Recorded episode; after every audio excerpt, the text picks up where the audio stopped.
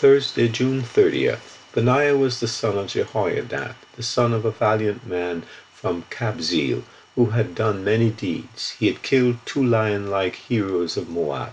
He also had gone down and killed a lion in the midst of a pit on a snowy day. 1 Chronicles 11:22. David's mighty men, 4. Courageous, devoted, and ready. The name Benaiah means Yah has built up and his father Jehoiada, Yahweh knows. He was from Kabzeel, God gathers, the southernmost town in Judah, close to Edom. Our text says that he had done many deeds, or was a doer of great deeds. He had struck down two heroes of Moab, and a lion in a pit on a day when snow had fallen. In other words, he was an amazing fighter.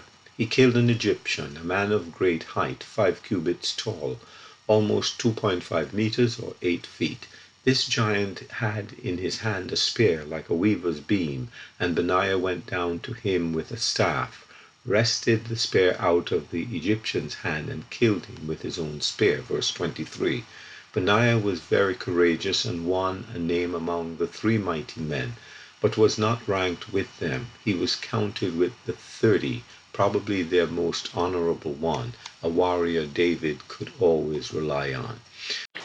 David appointed him over his guard corps, the Cherethites and the Pelethites, 1 Chronicles 18:17. After Absalom's rebellion, Ahithophel's death, Benaiah became David's counselor, chapter 27, verse 34. Benaiah was marked by integrity, commitment, and faithfulness. What an example to follow! He was always ready to serve and was also an able administrator, as we may conclude from his position described next.